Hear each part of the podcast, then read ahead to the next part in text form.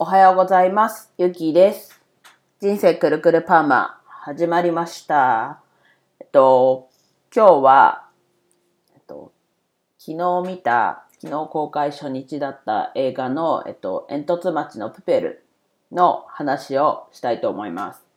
ちょっと一夜明けてになってしまうんですけども、話しておこうと思います。まあ、まず、第一、第一声としては、まあ、泣き疲れましたっていう感想なのかなと思います。ちょっと薄っぺらいのかもしれないですけど、えっと、こう、いろんなキャラクターがもちろん出てくるんですけど、その、まあ、主人公というか、に、こう、感情移入するっていうのは、まあ、よくあるというか、まあよくあると思います。でも、今回はもう、どのキャラクターにも、こう、それぞれ感情移入できる部分が、ちょっとやそっとじゃなく、結構あったので、まあ結構、こう、泣けてきました。で、あとは、まあ、映像が綺麗、そして大迫力っていうことなんですけど、まあこのこう二つの言葉、綺麗、大迫力って映画で、まあそういう映像作品ってまあ他にもあると思うんですけど、まあ、なんだろうな。例えばこう煙突町、こうずっと奥まで続く。描写というか、があったり、こう、今までにない、こう、目線からの映像というか、が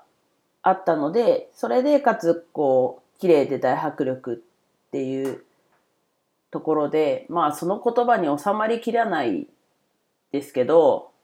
ちょっと語彙力がなさすぎて、綺麗で大迫力なのはもう全然確かなんですけど、まあ、それ以上だよっていうことが伝えたいです。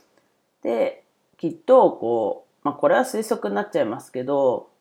きっと、こう、その、煙突町のプペルをこう見に行くたびに、こう、その時の気持ちによって、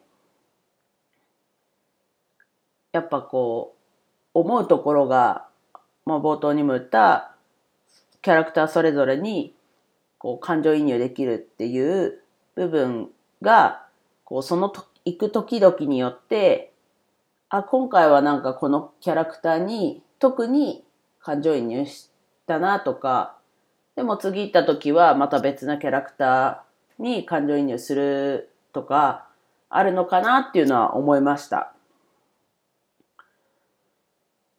で昨日も多分言ったし、えっと、皆さん言ってると思うんですけど、まあ挑戦する人、挑戦するのを諦めてしまった人、まあ、でも、まあ挑戦に関わる人だけじゃなく、こう、挑戦動向関係なく、こう、すべての人に対する応援歌となる映画です。ぜひ、こ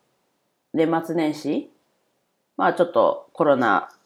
もう感染者数増えたりしてますが、まあ感染対策をして、ぜひ劇場に足を運んでみてください。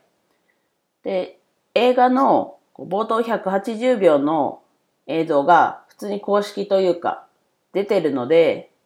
その URL を貼ってみたので、気になる方は覗いてみてください。では以上です。お聞きいただきありがとうございました。今日も一日楽しく過ごしましょう。ゆきでした。